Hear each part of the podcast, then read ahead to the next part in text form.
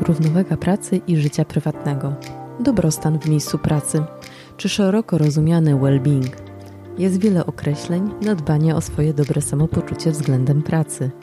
I jeszcze więcej pytań o to, co może firma zrobić, aby zadbać o swoich pracowników.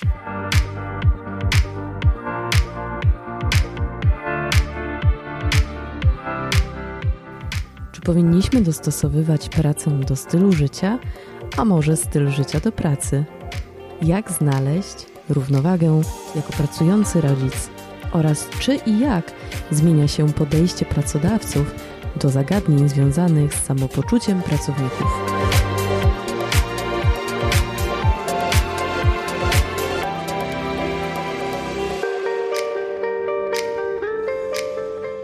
Nazywam się Dominika Nawrocka, a Ty słuchasz podcastu między innymi audycji Capgemini Polska, poruszającej trendy i wyzwania współczesnego świata.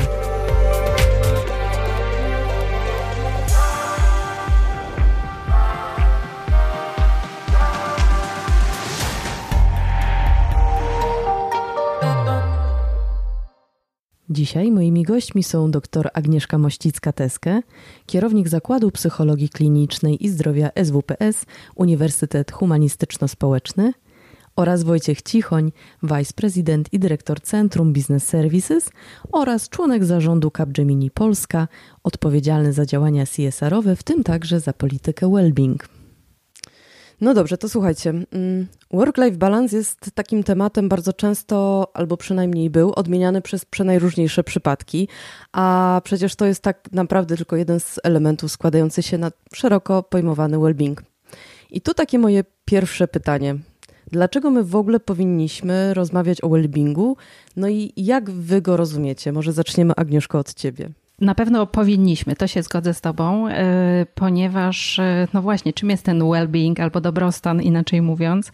E, tak naprawdę jest to podstawa naszego dobrego samopoczucia, naszego dobrego funkcjonowania, czyli podstawa zdrowia i efektywności i realizowania swojego potencjału. Więc jak najbardziej powinniśmy rozmawiać, a rzeczywiście jest to bardzo szerokie pojęcie. Mhm, dziękuję Wojciechu. Work-life balance i dlaczego powinniśmy o nim rozmawiać? E, dlatego, że to jest niezmiernie istotne dla zachowania e, naszej równowagi psychicznej, a przez to e, naszej efektywnej pracy, tudzież współpracy z naszymi pracownikami, ale również z naszymi rodzinami i bliskimi. To, to ja podrążę w takim razie to pojęcie, czym jest ten dobrostan. E, Instytut Galupa opracował Wellbeing Index i on składa się z pięciu kluczowych elementów, które według e, Instytutu Galupa mają zapewnić nam poczucie spełnienia i radości. E, I są to cel, relacje, finanse, społeczność i stan fizyczny. I chciałam to Was zapytać, co Wy o tym myślicie i czy faktycznie tych pięć elementów może decydować o poczuciu szczęścia? Wojtek, może od Ciebie tym razem. E, ja bym powiedział, że nawet więcej niż pięć, e, dlatego że poczucie szczęścia mm, to jest coś, co powoduje, że spełniamy się w tym, co robimy. E, czyli mamy, mamy wiadomo, jakiś cel, tak, mamy rodzinę, pieniądze, czasami są na gdzieś końcowym mm, miejscu w całym naszym życiu. Natomiast to, co najważniejsze dla mnie jest, to jest wykonywanie rzeczy w zgodzie z, ze swoim własnym ja. E, czyli jeżeli e, coś mi odpowiada, jeżeli czymś się dobrze czuję, to jest tym taki mój własny wewnętrzny well-being. E, więc powiedziałbym, że ciężko jest wrzucić w ramy taki bardzo sztywny, jak Galup mówi, co to jest well-being bardziej bym powiedział, to jest coś, co powoduje, że jesteśmy zadowoleni z tego, co się wokół nas dzieje. Agnieszko, dodałabyś coś do tego? Hmm, chyba tak. Tak jak ty, Wojtek, już powiedziałeś, rzeczywiście to jest znacznie więcej różnych aspektów naszego życia też na ten well-being się składa. Tutaj moglibyśmy rzeczywiście dodawać i dodawać. E, a powiedziałabym, że to, co rzeczywiście Instytut Galupa powiedział, to jest ten budowanie tego well-beingu w pracy. A pamiętajmy, że e, człowiek ten, well-being, dobrostan odczuwa nie tylko w pracy, ale też e, to dotyczy jego funkcjonowania psychicznego i społecznego. I tak naprawdę wszystkie te trzy sfery życia, well-being w pracy, społeczny, osobisty, taki wewnętrzny, składają się właśnie na to, co tak pięknie powiedziałeś, Wojtku, szczęście. I tam możemy szukać w tym wszystkim jeszcze wiele innych czynników. Ale powiedziałabym, że to, co Galup powiedział, to rzeczywiście te, które są najważniejsze, a my tam do tych woreczków możemy co nieco jeszcze podrzucać. A co sprawiło, że pracodawcy faktycznie dostrzegli potrzebę mm, takiej większej uważności na well-being? Czy może chodzi o efektywność pracownika, czy może o konkurencyjny mm, skądinąd rynek? Co sprawiło, że firmy zechciały w ogóle w tym kierunku popatrzeć? Wojtku. To może posiłkuję się e, powiedzianym w jednym z filmów zdaniem szczęśliwy pracownik, zadowolony pracownik to efektywny pracownik i e, pracownik, który E, będzie lepiej pracował, lepiej mu się będzie też żyło. Ja bym powiedział tutaj, że powinniśmy odejść trochę od takiego pojęcia well-being w pracy albo work-life balance na bardziej pojęcie work-life blending, czyli ta sfera pracy, sfera prywatna zaczyna coraz bardziej się przenikać. E, to jest coraz więcej mamy przypadków, że nie pracujemy od 8 do 16, przychodzimy rano, odbijamy kartę wyjściową na wejściu do budynku, e, potem pracujemy mm, na tak zwany akord e, przez następne 8 godzin, o 16 wychodzimy, zamykamy oczy i mamy inny zupełnie świat. Coraz częściej ten świat prywatny, służbowy się przenika i jeżeli nie znajdziemy tego bilansu, nie znajdziemy balansu, jeżeli nie znajdziemy tego połączenia między jednym życiem a drugim, to będzie bardzo ciężko i dla nas y, prywatnie będziemy się stresować, będziemy mniej efektywni, ale też będziemy mniej zadowoleni z tego, co robimy. Y, coraz więcej mamy koncepcji home office, pracy z domu, pracy zdalnej, gdzie zwłaszcza ten well-being i zwłaszcza to przenikanie się sfery prywatnej, gdzieś tam w tle y, odzywają się na przykład dzieci, gdzieś tam w tle pies szczeka, a jednak pracujemy. E, jest to coraz częściej widoczne na różnych kolach, forach, ale też w rozmowach z pracownikami. To skoro Wojtku zacząłeś już mówić o tym, jak firmy radzą sobie mm, w tej przestrzeni wellbeingowej, jakie ty elementy wellbeingu zaobserwowałaś albo widzisz wśród firm na polskim rynku? Co przykuło Twoją y, uwagę, gdybyś mogła się podzielić takimi praktykami z różnych stron? A, ta praktyka jest e, bardzo rozpięta. Y, powiedziałabym, że te pomysły są różne. Y, pomysły właściwie, od których firmy zaczęły, to tak naprawdę umożliwienie takiej formalnej i czas, czasowej regulacji tego życia zawodowego i domowego.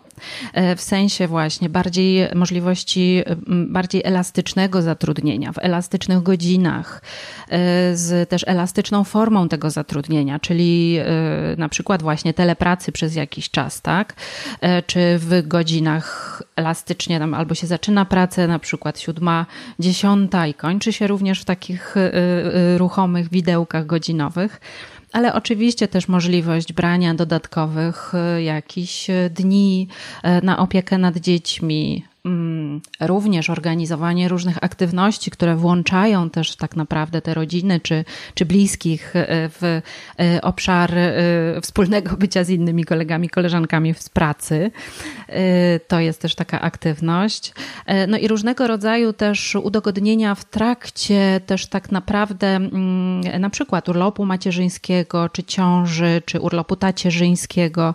Więc powiedziałabym, że to są takie najbardziej sformalizowane y, możliwości. Rzeczywiście pracodawcy z nich korzystają. Również tworzenie jakichś form opieki dla dzieci, na przykład, gdzie pracownik też nie musi się martwić, że dziecko y, siedzi w domu, tak, czy, czy y, nie ma na przykład opieki instytucjonalnej, żłobka, przedszkola, a, a pracodawca zapewnia, tak? To też jest bardzo ważne i, i fajna pomoc ze strony pracodawcy.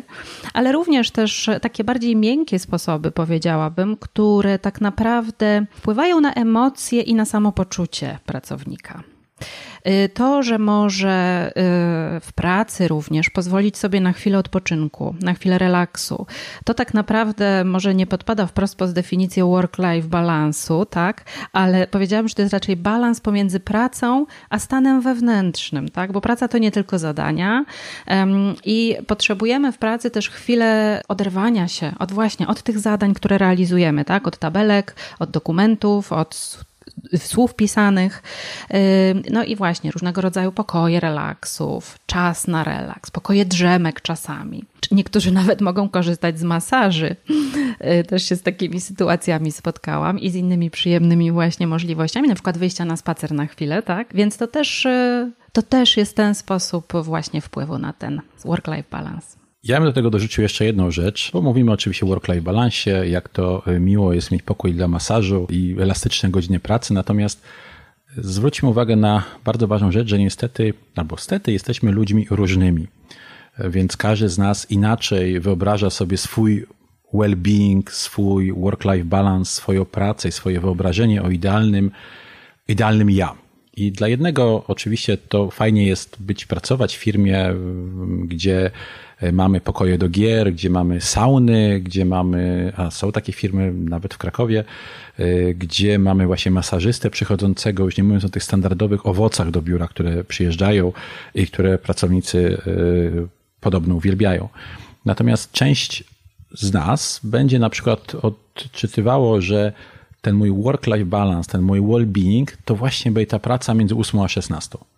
To będzie właśnie to moje spełnienie marzeń, to będzie przyjście do pracy na godzinę 8, odpracowanie w cudzysłowie tych 8 godzin i powrót do domu i wyłączenie się całkowicie. Więc chciałem tylko dodać jedną rzecz, żeby nie e, przykładać jakby jednej formy do wszystkich. Ja na przykład rozmawiając z ludźmi ostatnio usłyszałem, że e, chcieliby mieć pokoje wyciszenia, ale część z nich by chciała mieć, uwaga, pokoje krzyku. Pokoje, w których mogą wejść, ponieważ mają stresującą pracę, rozmawiają przez telefon, odbierają różne telefony, muszą zrobić tak zwany collection, muszą zadzwonić do ludzi i mają dosyć stresu, dużo stresu przychodzą w tej pracy i potrzebują gdzieś, gdzie wyjść, gdzie się wykrzyczeć. Dla nich ich osobowość powoduje, że poczują się wiele lepiej, jak będą mogli wejść do pokoju, w którym wykrzyczą cały ten stres i potem będą mogli wrócić do, e, do pracy. A na przykład niektórzy będą odreagowali śpiąc albo właśnie ucinając krótkie drzemki. A jeszcze inni powiedzą, ja zamykam swoje biurko i o 16 spadam do domu. Chętnie tutaj od razu y, odwołam się do tego, co powiedziałeś o tych pokojach krzyków, ponieważ badania psychologiczne niestety pokazują, że wykrzyczenie się, wyzłoszczenie się, wyładowanie niestety nie działa a działa raczej wprost przeciwnie, to znaczy ono nakręca raczej y, wewnętrzną agresję. I e, może się wydawać, że to pozornie zadziała, ale tak naprawdę wtedy to napięcie wewnętrzne pozostaje w człowieku. To co wtedy, Agnieszko, zrobić w takim razie, żeby ten gniew z siebie wydobyć? Najlepiej na to zadziała aktywność fizyczna tak naprawdę, bo to chodzi o to, żeby rzeczywiście to z siebie wyrzucić, ale nie w formie agresywnej, dlatego że badania pokazują, że każda agresja nakręca agresję. Jak my jesteśmy, wewnę- jak jesteśmy z, zezłoszczeni, zdenerwowani i zaczynamy to wyładowywać, pokazywać agresywnie, to to w nas tylko ten właśnie poziom agresji nakręca.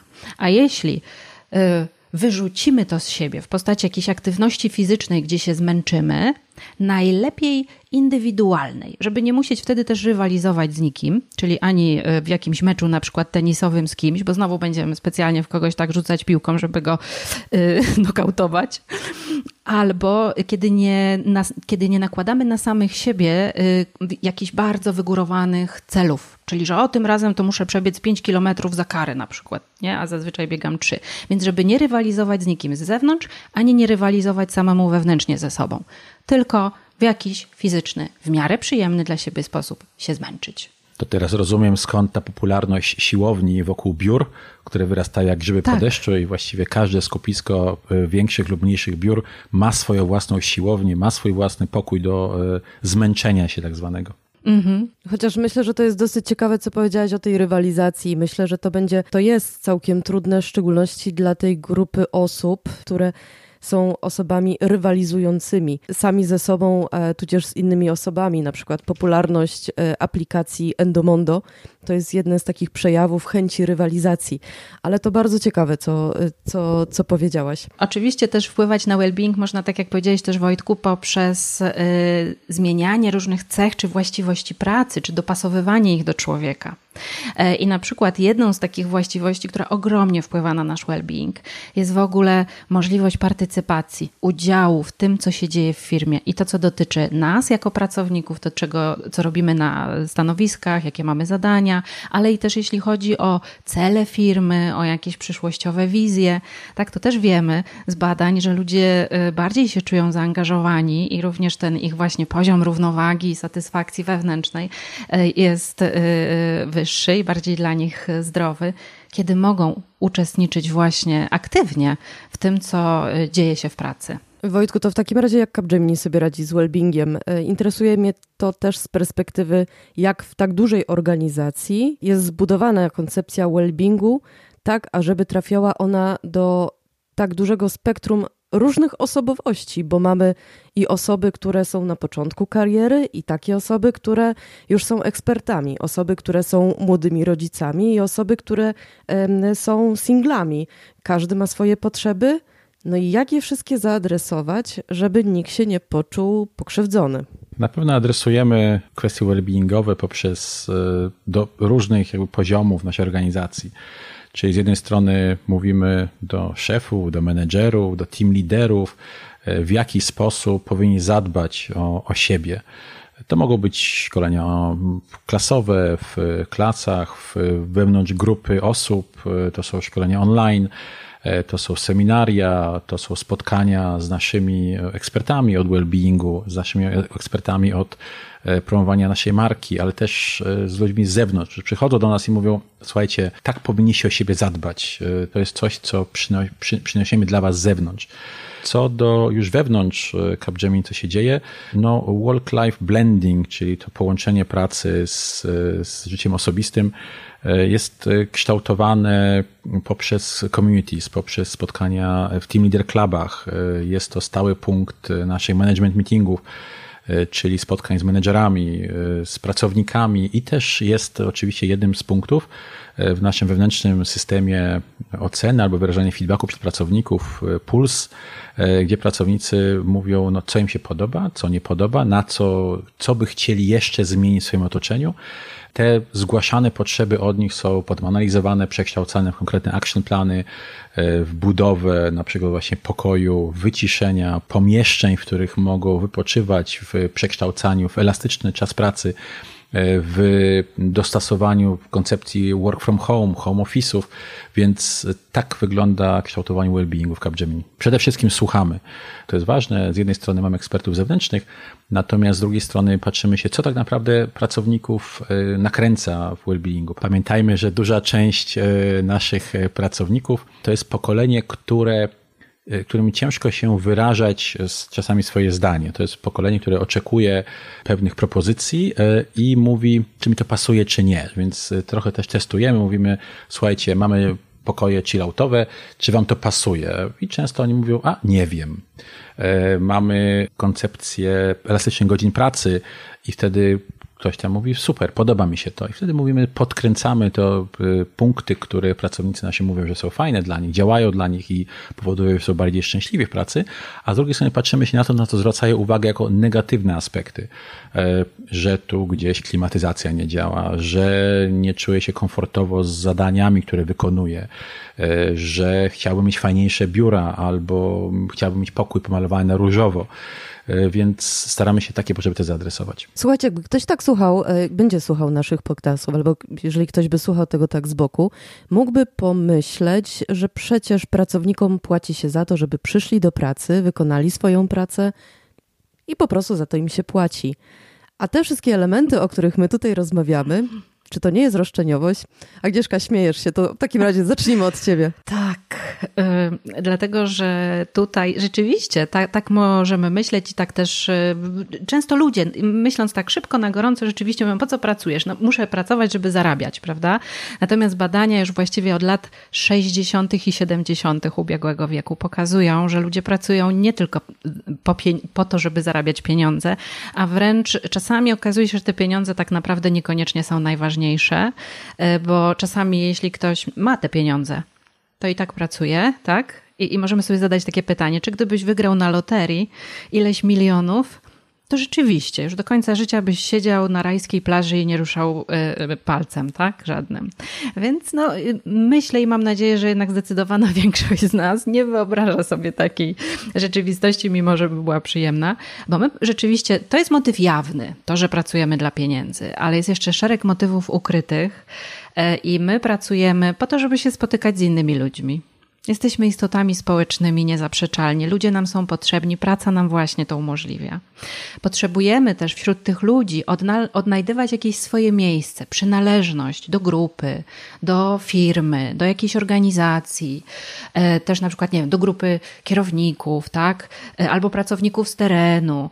Więc to nam też daje jakąś lokalizację tego, gdzie, gdzie i kim jesteśmy. E, no a poza tym jest jeszcze coś, co jest bardzo trudne dla nas, dla nas czasami uchwytne, a szczególnie ważne w sytuacjach, gdy okazuje się szczególnie ważne z kolei, gdy nie mamy możliwości na pracę. A mianowicie praca nam daje uporządkowanie czasu.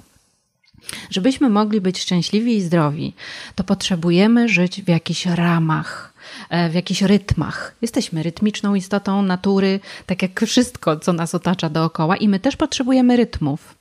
E, I właśnie praca nam nadaje taki rytm. Zazwyczaj, prawda? Pięć dni, jeśli pracujemy w takim systemie weekendowym, tak? Tygodnia i weekendu. Pięć dni pracy, dwa dni wolnego. Dziesięć miesięcy pracy, dwa miesiące letnie, czy miesiąc, trzy tygodnie wakacji, prawda?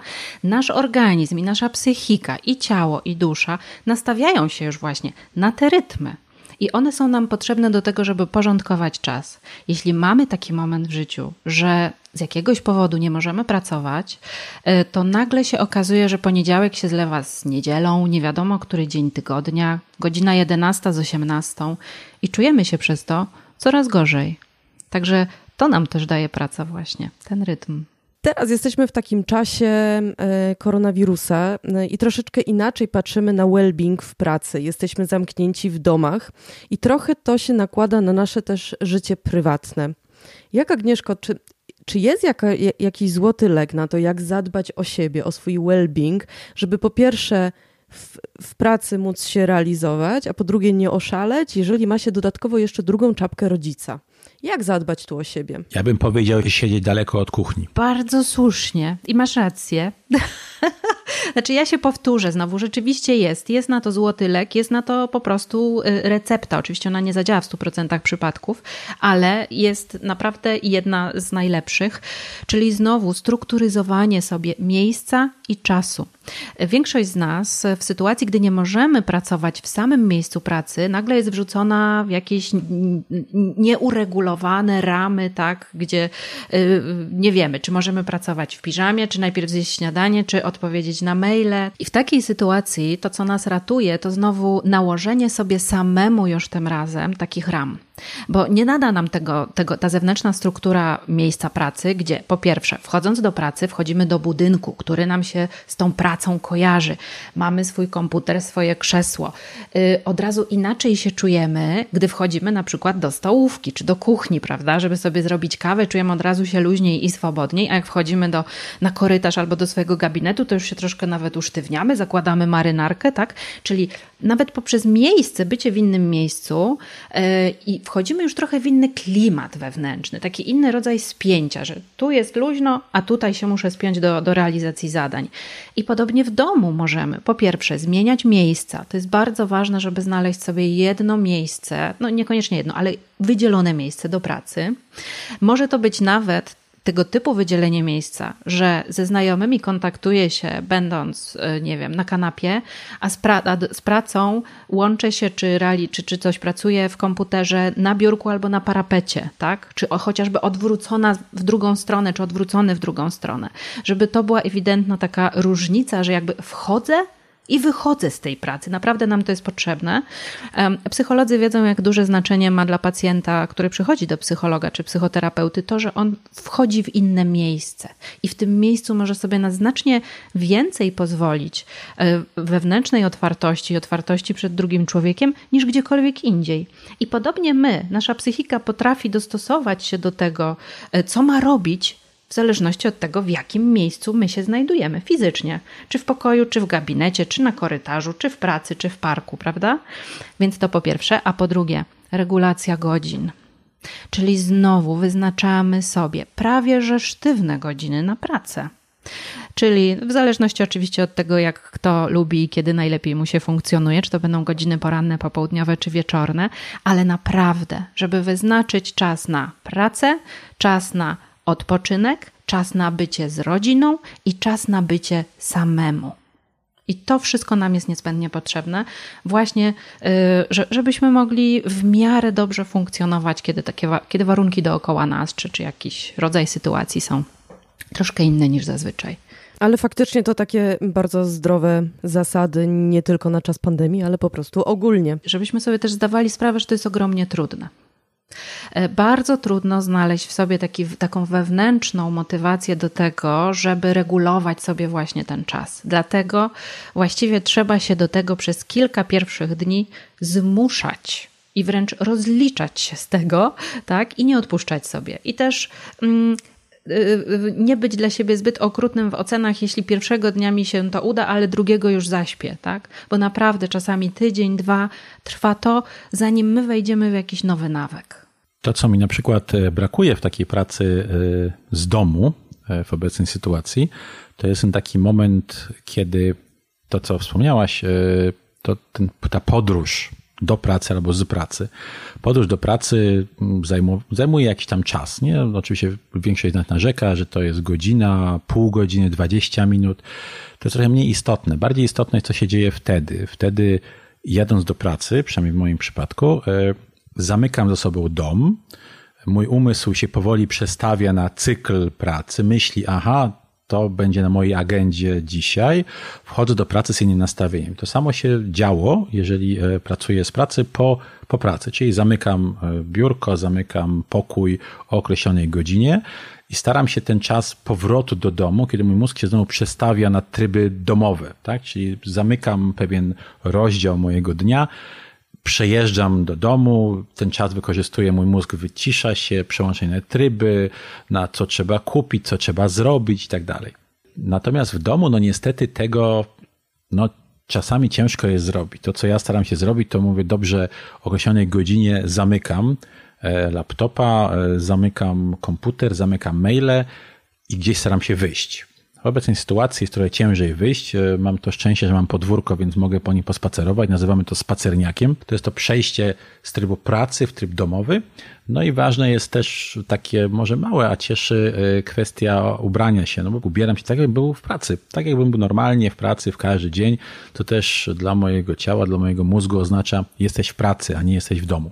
Myślę, że przy okazji załatwiliśmy też e, dobre zasady do w ogóle pracy z domu, niezależnie od czasów. Chciałam tutaj dodać, że y, rzeczywiście to jest super też sposób właśnie na tą, na tą regulację czasu, to ubieranie się. Ja się przyznam, że y, jeśli muszę pracować ze studentami zdalnie, to zakładam nawet wyjściowe buty mimo tego, że siedzę u siebie w gabinecie. I, I, naprawdę mi to pomaga wejść, wejść właśnie w te buty, wykładowe i być w tej sytuacji. Więc naprawdę zadbanie o takie różne zewnętrzne atrybuty, y, rozdzielania tego, tego bycia w pracy, a bycia prywatnego jest ważne.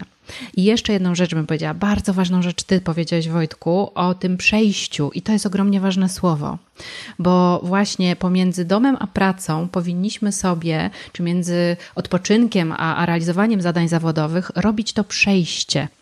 Y, pamiętając o tym, że my nie musimy od razu wpadać w, wir domowych obowiązków czy kontaktów z naszymi bliskimi, tylko dać sobie to 20 minut, pół godziny na pobycie, na, na, na pobycie już w warunkach domowych, ale jeszcze nie w kontakcie z bliskimi, nie w, w tym wirze tego, co się dzieje w domu. I to nam rzeczywiście pozwala wtedy w miarę łagodnie przejść e, do tej drugiej sytuacji. Mam koleżankę, która w takich sytuacjach mówi, e, jak przychodzi do domu, e, mówi: Teraz potrzebuję 20 minut na odparowanie. Jestem, ale jeszcze mnie nie ma. I wie, i wszyscy już w domu wiedzą, że już nikt przez te 20 minut mamie e, i, i żonie nie może zawracać głowy, bo my rzeczywiście przynosimy ze sobą sporo emocji, przeżyć, energii, też czasami takiego nakręcenia, prawda, z tej pracy do domu. No i to może też wywoływać różnego rodzaju konflikty w domu a właśnie, żeby tak się najpierw wyciszyć wewnętrznie, czy dojść do siebie i później przejść w tę fazę bycia domowego. Mhm. To pomaga. Rozmawialiśmy i rozmawiamy cały czas o wellbingu, a mam takie pytanie. W skali od 1 do 10, Jak wy byście ocenili swój własny well-being? Agnieszko, jak tam z twoim well-beingiem? ale pytanie fantastyczne. Wiesz co? Rzeczywiście dobrze się nad tym czasami zastanowić. Ech, u mnie jest naprawdę dobrze. To cudownie. Ale y, wiecie dlaczego? Dlatego, że um, mam ogromne szczęście do bardzo ciekawej pracy i do możliwości w ogóle realizowania pracy zgodnej z moimi zainteresowaniami, pasjami, y, tym co lubię i bardzo mnie w tym wspiera rodzina i otoczenie. I mimo, że pracuję w mieście, daleko poza właściwie swoim miejscem zamieszkania, to właśnie funkcjonowanie rodziny też mi ułatwia ten work-life balance. Zresztą kiedyś tak nawet szefowa Boscha powiedziała, że e, tak naprawdę za sukcesem każdej kobiety sukcesu e, stoi e, mężczyzna ale to ten mężczyzna, który właśnie też współdziała z nią w, w, ogarnianiu różnych innych życiowych spraw, tak? I myślę, że dokładnie to samo się dzieje też w drugą stronę, tak? Na, e, w, w, tym wspieraniu panów, e, jak sobie mogą ten swój well-being i work balance układać. Ale oczywiście e, w jednym aspekcie tego work balansu i well-beingu nie, nie czuję się do końca spełniona, a mianowicie w obszarze osiągnięć i ponieważ to też jest z kolei no, taka właśnie immanentna cecha tej pracy, pracy naukowej, e, że ona wymaga ciągłego rozwoju i ciągłych też osiągnięć e, udokumentowanych różnymi e, właśnie publikacjami i, i tak dalej. Więc tutaj ciągle jeszcze dążę do czegoś. Także tutaj nie powiedziałabym, że to jest już na 10 plus, mhm. ale zmierzam do tego i bardzo dobrze mi w tej drodze. Czyli gdybyś miała ocenić od 1 do 10, to byłoby tak wszystko łącznie? To byłoby dziewięć. Pięknie. Wojtku, a u ciebie? A u mnie to zależy, dlatego że są takie okresy, kiedy mam wrażenie, e, kiedy mamy dużo do roboty, dużo, dużo zadań, kiedy jest nawał naprawdę pracy i są takie okresy mm, w ciągu ostatnich nawet kilku miesięcy się zdarzały, że ten strefa well e, była bardzo mocno przytłoczona, zwłaszcza being, E, ale to było spowodowane cyklem, cyklem pracy, cyklem ilości decyzji, które trzeba było podejmować. E, wtedy też e, no, zauważałem, że i ta strefa being bardzo mocno kulała. Natomiast po tym okresie takiego dołka, jak to zazwyczaj bywa, jest po cyklonie następuje bardzo ładnie słońce i wtedy czuję się, że znowu odżywam. Wtedy jest takie kwestia uspokojenia, kwestia, kiedy ma zadbać o swoje rzeczy. Zresztą zawsze uważam, że po największej nawet burzy wychodzi słońce. Więc wtedy e, mogę powiedzieć, że moje well-being to jest jak w słynnym serialu 9,5. E, nie dałbym 10 jednak, bo jednak czasami są okresy, kiedy ten well-being bardzo mocno kuleje. Natomiast no, pomaga mi wiadomo moja rodzina, moja wspaniała małżonka, która mocno wspiera i w takich momentach, kiedy ten well-being jest mocno zaburzony, e, zajmuje się moim dwójką dzieci e, i odciąża od, wtedy mnie od tej części tak zwanej rodzinnej. A po drugiej stronie, jeżeli już się uspokaja, jeżeli słońce wychodzi na horyzont, wtedy mogę się im poświęcić w większej części. Zawsze staram się wtedy brać urlop, e, zająć się nimi, spędzić z nimi czas, bądź w domu, bądź poza domem, w różnych postaciach aktywności. Chciałam zwrócić na jeszcze jedną bardzo ważną uwagę, która wyszła w obu waszych wypowiedziach. Jak bardzo istotna jest rola przyjaciół i rodziny. Czyli po prostu między innymi, żebyśmy byli między innymi. To jest ogromnie ważne. Znowu tak odezwę się z perspektywy badań naukowych. Badania pokazują, że wsparcie społeczne, to, że mamy wokół siebie ludzi, na których możemy liczyć, albo że nawet przewidujemy, że wiedzielibyśmy do kogo się zwrócić. E, oczywiście idealnie, jeśli jeszcze mamy grono przyjaciół, znajomych, rodziny, e, wspierających szefów, wspierających kolegów, współpracowników i koleżanki. E, to jest sytuacja, gdy, która nam pozwala być zdrowszymi, lepiej funkcjonować, być bardziej efektywnymi, lepiej sobie radzić ze stresem i mieć większy dostęp do swoich zasobów i potencjału. My po prostu wtedy odczuwamy mniejszy poziom stresu i mamy szansę, żeby nam się rozwinęły skrzydła. No już nasi ojcowie, dziadkowie mówili, co dwie głowy to nie jedna. Tak, dokładnie. Czyli najlepiej być między innymi. Dobrze, to ja bardzo Wam dziękuję za tą rozmowę. Dziękuję. Dziękuję również.